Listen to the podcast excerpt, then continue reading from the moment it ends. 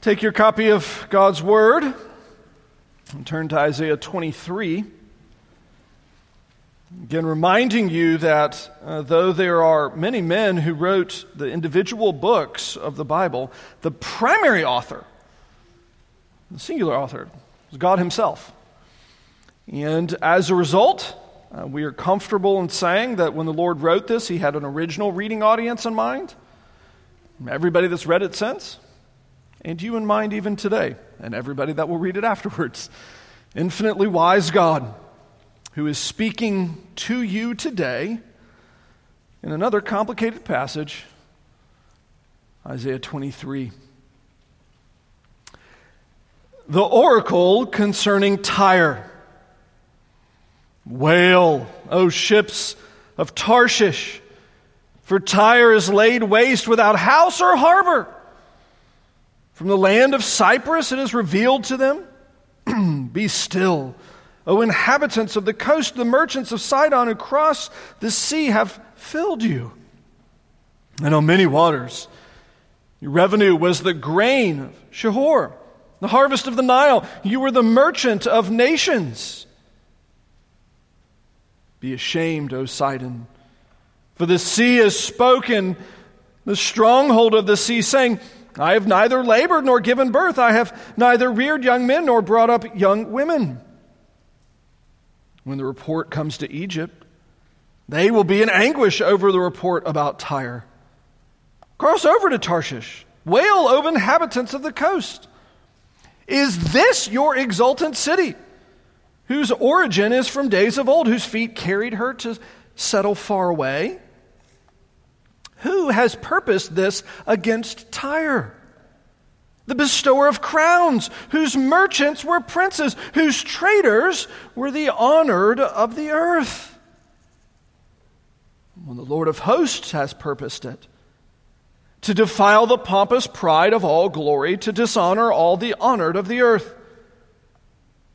Cross over your land like the Nile, O daughter of Tarshish. There is no restraint anymore. He has stretched out his hand over the sea. He's shaken the kingdoms. The Lord has given command concerning Canaan to destroy its strongholds. And he said, You will no more exult, O oppressed virgin daughter of Sidon. Arise, cross over to Cyprus. Even there you will have no rest. Behold the land of the Chaldeans. This is the people that was not Assyria destined it for wild beasts. They erected their siege towers. They stripped their palaces bare. They made her a ruin. Wail, O ships of Tarshish, for your stronghold is laid waste. In that day, Tyre will be forgotten for 70 years, like the days of one king. At the end of 70 years, it will happen to Tyre as in the song of the prostitute Take a harp, go about the city, O forgotten prostitute. Make sweet melodies, sing many songs that you may be remembered. At the end of 70 years, the Lord will visit Tyre, and she will return to her wages and will prostitute herself with all the kingdoms of the world on the face of the earth. Her merchandise and her wages will be holy to the Lord and will not be stored or hoarded, but her merchandise will supply abundant food and fine clothing for those who dwell before the Lord. Yes, another one of these passages that challenge us, stretch our mind and our Bible knowledge. Let's pray. Oh God, would you speak through the preaching, even as you have spoken through the reading? Give us understanding, we ask, for Christ's sake. Amen.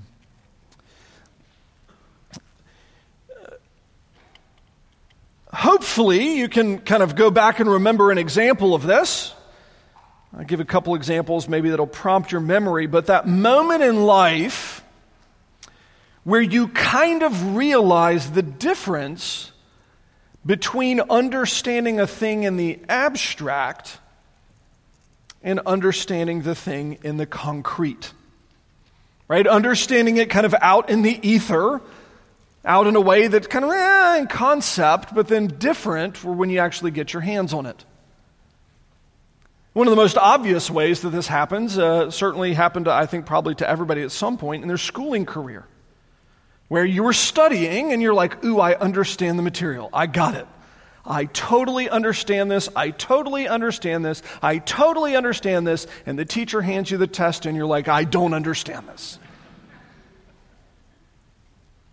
Pre calc made all the sense in the world until it was right there in front of you. Or maybe it was when you first started learning to cook and you were uh, trying to start uh, putting together, making, and cooking some of mom's recipes.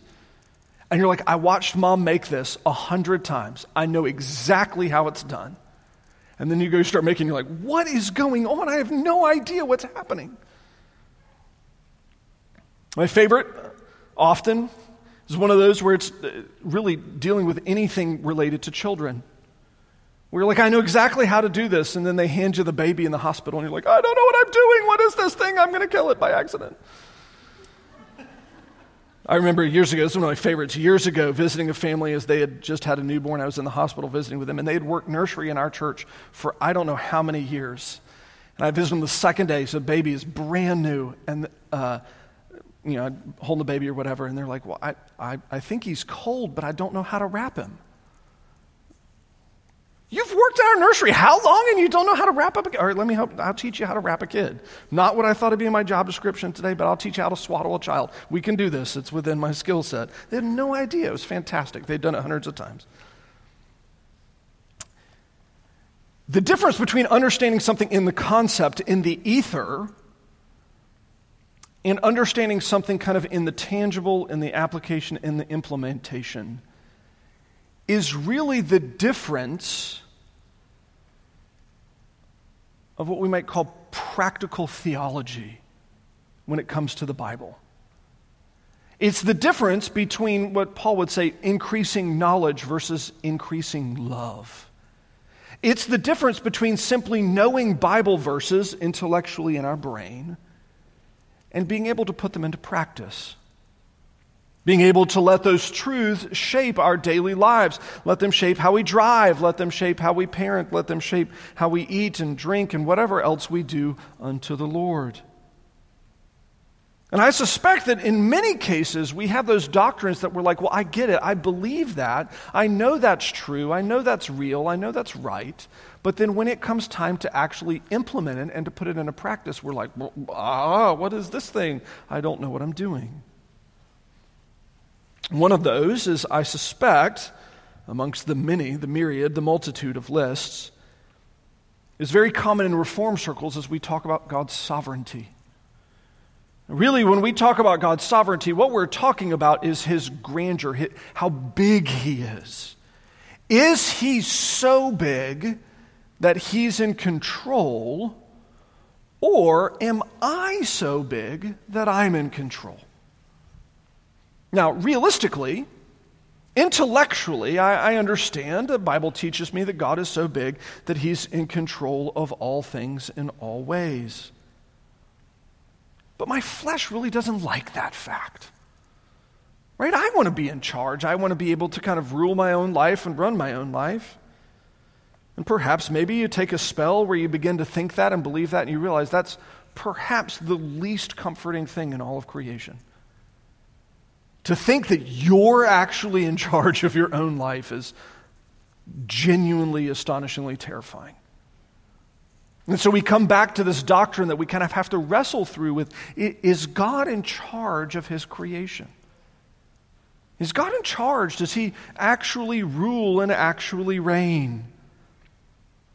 And that's a question we're going to look at. In fact, actually, we're going to look at it kind of not in the ether, not in the abstract, not in the concept form, but here in chapter 23 of Isaiah, we're going to try to at least take it into the practicalities, into the very uh, kind of small examples of the very things that he shows he has control over.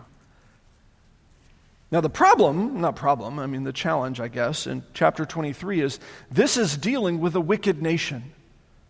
This is a nation that is now in Lebanon. It's to the north of Israel. It's up against uh, the Mediterranean Sea. Uh, they were known for their, um, obviously, for their ships, for their uh, merchants, for their you know, ability to transport goods all over the known world at the time. But they were a wicked nation. And so, what we have is God interacting with a wicked nation and showing his might and his power and his greatness and his grandeur over a wicked nation. Which immediately becomes a little bit challenging for us to figure out how to apply because last I checked, none of you are a wicked nation. You're individuals, and in fact, actually, you're individuals that, as best we know, are dear saints, beloved of the Lord, children of the Most High. And so we have here in chapter 23 the Lord speaking of the destruction of a nation, a nation that is opposed to him, a nation that has opposed his people. And so, what we're hopefully going to find through this is uh, actually hope in God's promises, even as we look at the various things that God exercises his power over. It starts with the bad news, as is common in these oracles. We're in the middle of the second cycle of them in Isaiah. It's really hard preaching because it's just bad news after bad news after bad news after bad news. And this chapter continues Wail, O ships of Tarshish. Why? Because your trade buddy has been destroyed. The ones that you would make all of your money from, the ones that you would uh, get all of your you know, financing from, they, they've all been destroyed. This would be the uh, equivalent of weep and wail, upper middle class. Amazon has been destroyed. Right? All of your money that would be spent, all of your purchasing, all of your goods and uh, expenditure, it's all gone. It's, it's been removed. You have nothing anymore to transact. In fact, even from the land of Cyprus, this is becoming known in the entirety of the Mediterranean. It's becoming known through the entirety of the known world, even verse 3, all the way down to Egypt. The whole known world is going to find out what happens to Tyre and Sidon, that the Lord has destroyed them. That in verse 3, they were the merchant of nations. And then gone for a spell. The interesting thing, though, as we kind of begin here, is what the Lord begins with uh, not just destroying Tyre and Sidon, that's the low hanging fruit that we all could easily think through and understand and, and believe, but how much, interestingly, he is concerned with Tyre and Sidon's reputation. That's going to be the first thing that we get to see God being sovereign over is the reputation of people and nations. This is intriguing to me. It's a thing that we probably think about too much, but perhaps in the wrong ways, is that look at these first really six verses. Tyre is being destroyed, but what is the Lord's concern at this point in the passage? He's concerned that Tarshish is going to find out, that Cyprus is going to find out. That's uh, verses. Um, that's verse one right there. Verse three, you have it making all the way down to Egypt. Verse five, it even becomes more clear when the report comes to Egypt. They will be in anguish over the report about Tyre. The, the, the the renown, the, the reputation, the, the name of this nation is going to become a source of grief and destruction in the entirety of the known world, even all the way to Tarshish. Not close. Not close at all. The entirety of the known world will hear of Tyre and Sidon, and it will become a source of, of shame, a source of sorrow, a source of grief, a source of loss. And I think it's interesting that here, when it begins in this conversation of destroying this nation, part of what the Lord is engaging is even what's known about them, the, the information that's distributed about them, the reputation that they have in the world around them. This is, I think, perhaps one of those areas where many Reformed Christians many in our camp and our denomination have done virtually zero thinking about the sovereignty of God. Most of us, I suspect, have done virtually zero thinking about the fact that anyone and everyone's reputation, their name, their honor, their glory is subordinate to the sovereignty of God. And in fact, actually, we could go one step further to say that God even cares about that. That He cares about that. Now, some of us are in a station of life right now where our life is by and large easy or by and large good or by and large great. And we would think, well, Michael, that is a really weird point. Why would you even make that? Who cares? I mean, my name is my own name. I've worked to earn what I've gotten, and it's fine. However, friends, not everybody in the room is in that situation. Some of us might be in situations where we're laboring with coworkers that are seemingly out to get us. Perhaps they've lied to us, to our, our colleagues. Perhaps they've lied to us, uh, to our bosses. Perhaps it's even, even one step further, their incompetence might look like it's our incompetence, and we might not like that. We might, we might be worried that people might think that we're the incompetent ones, that we're the stupid ones. Or, maybe further yet, we might be worried or concerned that people might think ill of us. They might think that we're the bad guys. They might think that we're some sort of uneducated, uncouth moron. Some of us might be in situations with friends or family where they're the widow, you know, you're the weirdo in the neighborhood because you don't participate in all of the strange things that happen in the neighborhood. Some of you might actually be bearing already just some of the quiet judgmentalism that can happen in the South for committed Christians. It's so easy for us to kind of understand that God is sovereign over everything, that God is sovereign over all of the, the actions of his creatures, and then suddenly blank when it comes time for us to think about that. No, even my reputation is part of that. Like, even how I'm known is part of that. And in fact, even how the evil are known is part of that. I mean, we could go throughout the Psalter, look at all of the Psalms, and you th- see how many of them you have the psalmist crying out, saying, God, how is it that it looks like the wicked prosper for a time? And I, the righteous, suffer. It's not fair, it's unjust. And in all but one of the Psalms, it gets around to the end to say, But the Lord's ways are good and right and true, and He's sovereign, and in the end, it will all be made right. Those that are evil and, and profoundly evil, profaning the name of God, but still kind of multiplying their honor, their reputation, their name, and their glory, it, it will come to an end. Likewise, and I, I love how uh, this is one of the things that even the Westminster Divines did with our confession of faith. Uh, in the question of what benefits do believers receive at the resurrection, one of the things that the very they're vindicated. They're vindicated every time that someone has thought ill of you, that has, in fact, actually treated you incorrect. You're vindicated. You're proven that you are the child of God and that you are on the winning team.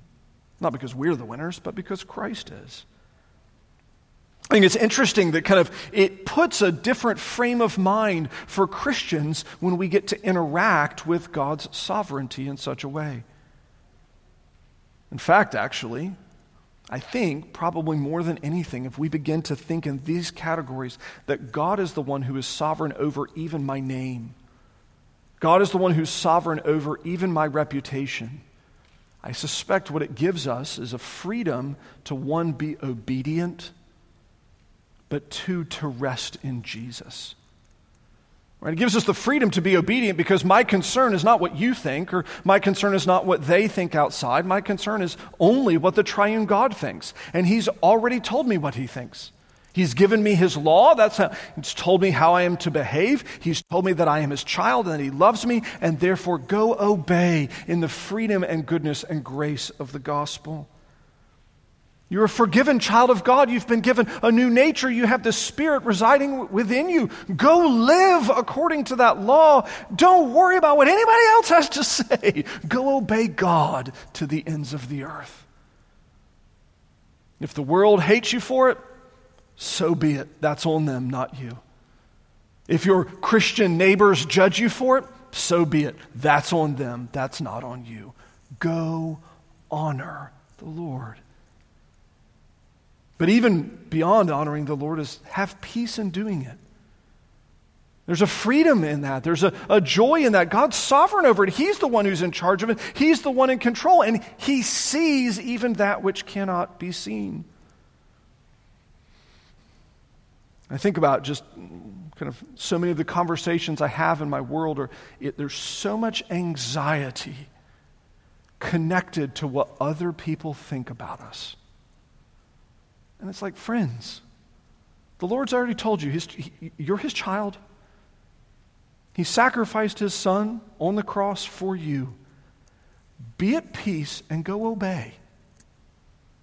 Stop being so uh, about what everybody else thinks.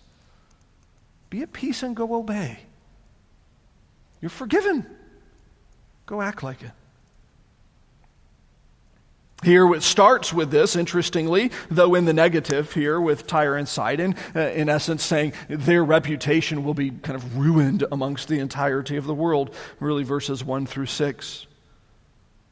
But not just their reputation is uh, really uh, ruined, so to speak, their name is, is handled in such a negative way, but their sources of pride are then addressed.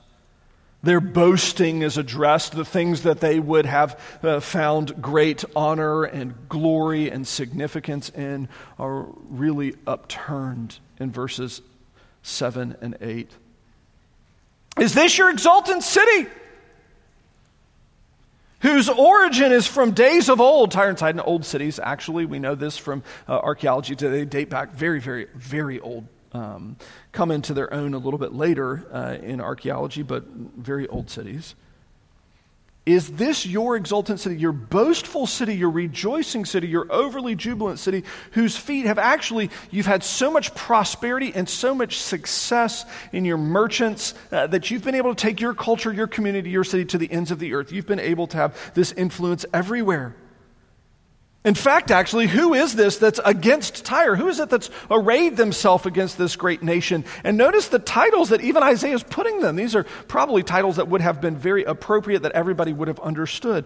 The bestower of crowns, a nation of merchant princes. Uh, in essence, they were so successful uh, in their uh, business ventures, it was like they had become royalty. They're traders that were honored to the ends of the earth. They were treated well and respectful because they were so good at what they do. They were, kind of for illustrative purposes, in many ways, the opposite of lawyers in America. Right? Lawyers in America, many of them very good at what they do, but some of them are kind of so skeezy that nobody respects lawyers by and large. These were the opposite. They were so good at everything they did in their kind of you know, merchant realm here, their shipping industry, that everybody respected them where they went. And yet, what happens in verse 9? The Lord is the one who has done this, the Lord of hosts. He is the one who has upturned them. And in fact, what is he doing? He's taking all of their pompous pride, all of their self glory, all of the honor and delight they have found in their deeds, all of the greatness and grandeur, all of the identity that they have derived from their actions, and he's turning it on its head. It's the Lord who will defile the pompous pride of their glory. It's the Lord who will dishonor all of the honor of the Lord of the earth. It's the Lord who is doing this and turning it inside out and upside down.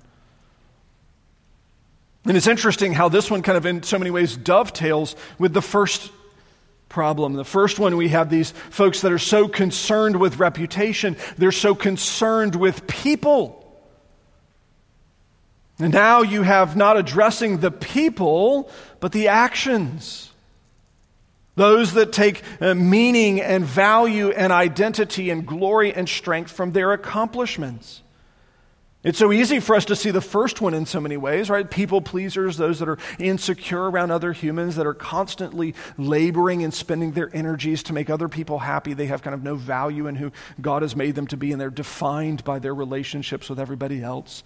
This second one is a bit, sometimes a bit more sneaky. We have people that have begun to be defined by their accomplishments, by their successes by their gifts, by their actions, by their deeds. Whereas the first one, they find meaning in their friends and in their family and uh, their relational dynamics. This second one, you're talking about people who begin to find meaning and identity and strength by their greatness, what they've done. This is one that is oftentimes a major struggle for men. And largely because we oftentimes don't know how to talk to each other. You, you run into another guy at a backyard barbecue, you know, school thing for the kids, and the first question is, What's your name? And what's the second question? Any man asks another man, What do you do? That's correct. What do you do? Because for so many of us, it's so easy to be defined by the job that we do 45 to 55 hours a week, every week, for the entirety of our lives. It's so easy for us to find identity and value and meaning in those hours, those accomplishments, those deeds. And it's so easy for us to begin to boast in them, to find value in them, to find meaning. And interestingly, the Lord is going right at it. Verse 9, going right at it. Yes, I'm sovereign over your relationships. I'm sovereign over your, your reputation. I'm sovereign over your people. I'm sovereign over all of those human connections. But I am also sovereign over all of the accomplishments that you have made in your life. I'm sovereign over all of those things. The gifts that you have used, I have given them to you. Uh, the resources that you have multiplied, I have given them to you. The successes that you have enjoyed, I have given them to you because I am sovereign over all of those things. And in fact, for Tyre and Sidon, he cuts at the very heart of what they're boasting in to kind of flip it so their ships that they've boasted in become part of the problem, so that their economy that they've boasted in becomes part of the problem. They disappear from history for a season because the Lord is reversing their pride. In fact, 10 and 11, we see He's sovereign over their fortunes. So, not just their relationships, not just their accomplishments, but even their very fortunes themselves. 10 and 11. Cross over your land like the Nile, O daughter of Tarshish, there's no restraint anymore. Uh, this translation is hard. I mean, this, this chapter really is difficult uh, for translators, but the idea here is like this kind of bursting the banks. And uh, when the Nile would flood and the banks would burst and it would just you know, really partially destroy Egypt, but partially fertilize the entire nation. And so it made them kind of one of the most prosperous nations on the earth at the time is that the Nile would flood every year. It would deposit all of the fresh, uh, nutrient-rich soil, and then it would go back into its banks, and you would use that leftover soil to then plant all of your crops so they would grow. But it was catastrophe in the process because if you had your stuff set too close to the Nile, all of your belongings washed away, and you with it, and you died uh, here the same idea of God's judgment is coming and it's going to kind of burst the banks of the Nile and, and kind of wash over the land and uh, destroy the land. Think here, probably kind of again for American illustrations, uh, for those that are old enough in the room to remember, but like when the levees burst with Katrina. You remember watching and you see, like, oh no, oh no, the water kind of got higher, kind of got higher, kind of got higher. And then there was that little trickle as the kind of burst through the earthen dam, and then the whole thing gave. And the next thing you knew, you had half a state that was underwater, just standing underwater. This idea, again, here, the Lord is the one who's in charge of that. He's the one in charge of the gigantic hurricanes that stop over Houston and stop over New Orleans. He's the one that's in charge of the tornadoes that mysteriously appear uh, and pass through towns and cities and communities and take lives and destroy livelihoods. He's the one who is sovereign over all of the ways of creation. He's the one who's uh, in charge of whether or not the spark catches fire that time in your house, or if it's the spark you never know about that actually doesn't and is done away with. He's the one who's sovereignly in charge of all of our fortunes. Verse 11 kind of highlights this. He stretched out his hand over the sea uh, to make your money on the ocean is a gamble at best. I mean, to think about how much of your livelihood is connected to the wind and the waves of the waters. To know when you're going to hit terrible weather and have no prediction of that. To know how much difficulty there is in that. I remember a number of years ago, we were uh, talking about gambling actually at our presbytery level in the middle of an ordination exam, and one of the gentlemen stood up in the back and he said, You have to understand, I'm a farmer by trade. I'm probably the biggest gambler in the room because every year I take my money and I put it in the dirt and hope that it shows up next year. And in fact, what it teaches me is I have to trust the Lord because He's the only one that can make those seeds sprout. Right on, sir. You've understood this correctly that God is the one who's in charge of our fortunes. Uh, whether or not we make money or lose money, now again, we have our own level of responsibility in that. But to understand that God's in charge of this, He's sovereign over it. He's taking care of us, He's watching over us. Going quickly 12 and 13, He's sovereign over our rest.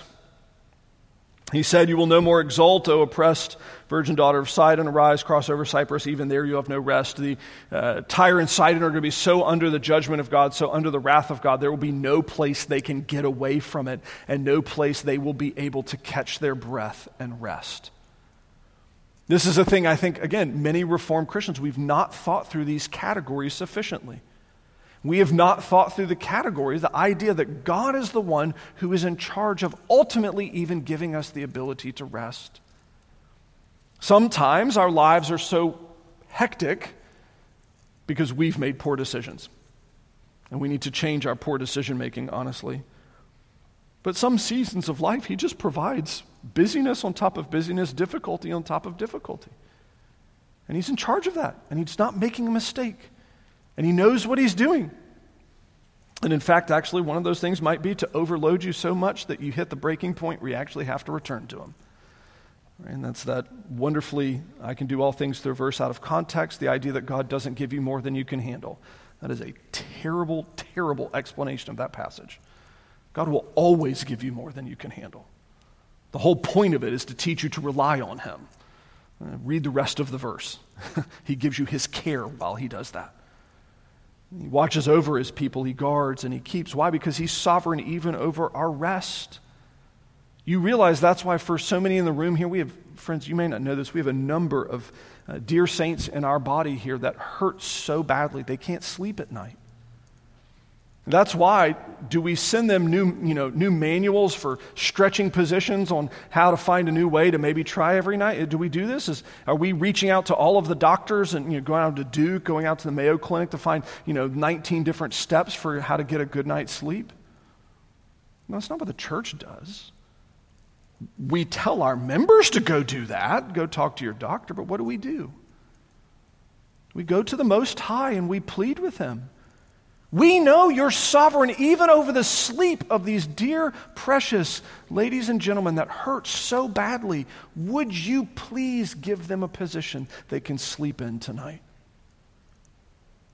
That's a prayer my children and I have prayed together more nights than I can count. Give them a place they can sleep comfortably. Because, God, you're sovereign even over our sleep, our rest Next, our legacy. And this is the one that probably isn't really going to matter to the young people in the room yet, but listen anyways. There will be a day when it will be important to you. what happens? Well, the Lord's sovereign over uh, the Tyre and Sidon. The destruction is going to be so comprehensive that they have no place to rest. They're going to be uh, pursued on every side. They're going to be harassed on every side. They're going to be destroyed, really. The consequence of that will be what for many people would be as you near the end of your life very concerning. Verse 15, the consequence is going to be that these are going to be nations that are going to be forgotten. They're going to be removed from the memory of a nation, from the memory of the world. They're going to be removed, really, taken off the map for a season, 70 years exactly, and forgotten. An idea that I think probably scares many of us, and some even as we near perhaps the later stages of life, of the idea of to think that my life didn't have any meaning, it didn't have any value, Nobody remembers me. Nobody loves me. Nobody cares for me. In fact, actually, now that you now that I put it that way, that actually might be the single biggest struggle that the youngest generation is having, isn't it? Where we're watching a generation that is just hemorrhaging with this idea of nobody loves me. Nobody cares for me. Nobody, nobody is investing in me. Nobody wants to see me, to know me, to love me. I just, I just want to be known and loved. I watched part of an interview yesterday. Uh, a gentleman who had transitioned, he was born a male, had transitioned uh, into a female, and was kind of lamenting uh, that, that idea, lamenting his life. And when they were asking him questions, kind of how he had gotten to that point, it was intriguing how he really said, Look, at the end of the day, it really ultimately wasn't about my body at all.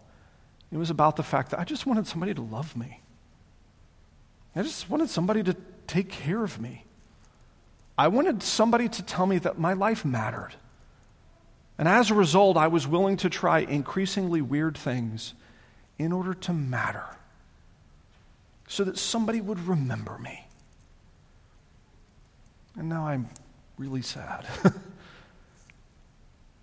and it's intriguing that God's sovereignty extends even beyond that. Again, I think something the church should be talking about with great regularity. People matter because God says they matter. God cares about who you are and cares about your daily existence. He cares about your life. He cares about how He made you. He cares about every single part of you and watches over you. Likewise, when nations are forgotten, as in the case of Tyre and Sidon here, verses 15, 16, and the first part of 17, he's the one in charge of that. He's the one that takes them off the map. He's the one that brings them back because they even matter to him. They're not forgotten. Well, they're forgotten by the world, but not by God. And interestingly, here, this one we have within the confines of very specific uh, time and space and history. Uh, this is either in the mid 700s this is happening or in the early 600s there's two different dates that commentators and historians debate as to which ones this is actually referring to. Uh, but 70 years basically tyre and sidon disappear from the map uh, and then they're brought back and they kind of rejuvenate uh, they rebrand they regrow and they become these great cities again uh, the phoenician empire. And then what happens? You would think they would learn you would think they would turn their hearts to the lord verse 17 unfortunately they do not they continue, as verse 17 says, to prostitute themselves with all the kingdoms of the world on the face of the earth. They, they are so in love with their money, so in love with their greed, so in love with their industry uh, that they do not seek the Lord at all. Until, and again, last kind of point of these illustrations of God's sovereignty. Verse 18, which is really kind of one of the more shocking verses when you think about this. Every single verse so far dealing with Tyre and Sidon has been negative. The Lord will destroy them, so much so that the nations will know. The Lord will destroy them through the destruction of their trade. The Lord will destroy them and make them poor so that their financial uh, um, abilities are reversed. The Lord's going to remove their rest and harass them on every side, even to the ends of the earth.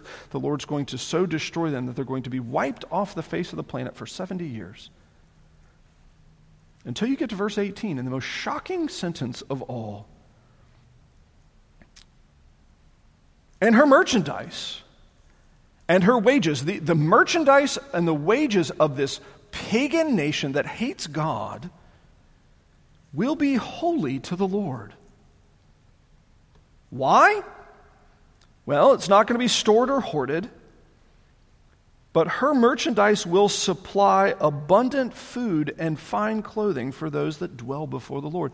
Uh, interestingly, this pagan nation that hates God, this pagan nation that's been under his destruction, is, at the wonderful end of this prophecy, going to become a tool for the kingdom of God.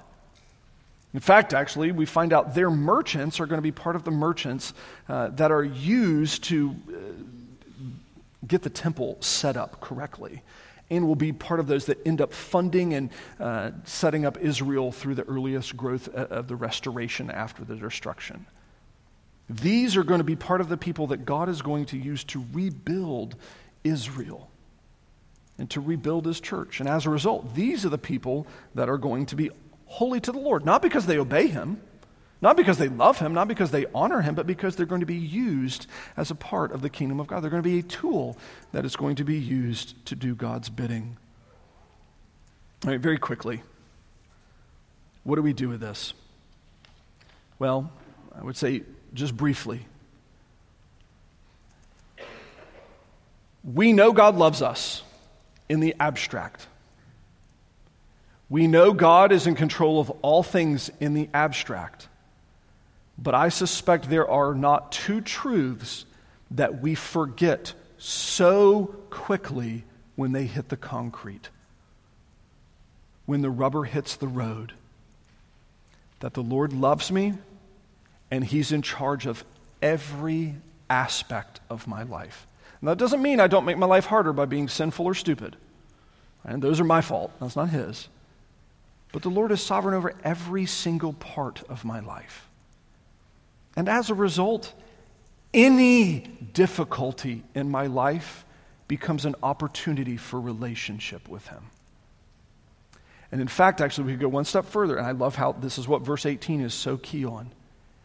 Any difficulty in my life is actually, because God is so powerful, can be a tool for His kingdom. It can be used for His glory and for our good. And in fact, actually, if you were going to sit down, and maybe you should do this at Flocks uh, at home next week, sit and talk, younger folks, sit and talk with the older folks in the room.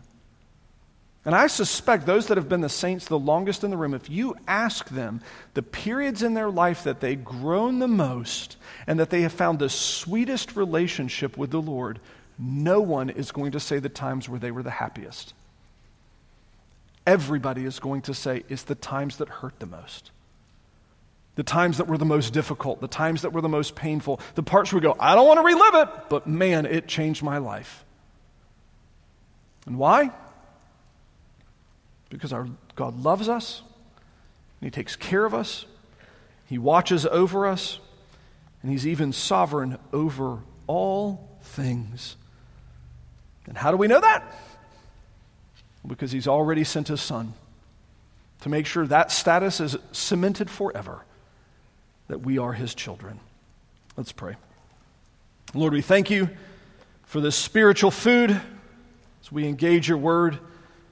We ask now that you would prepare us for more physical food as we feast upon Christ, even at the supper, even now. We pray for Christ's sake. Amen.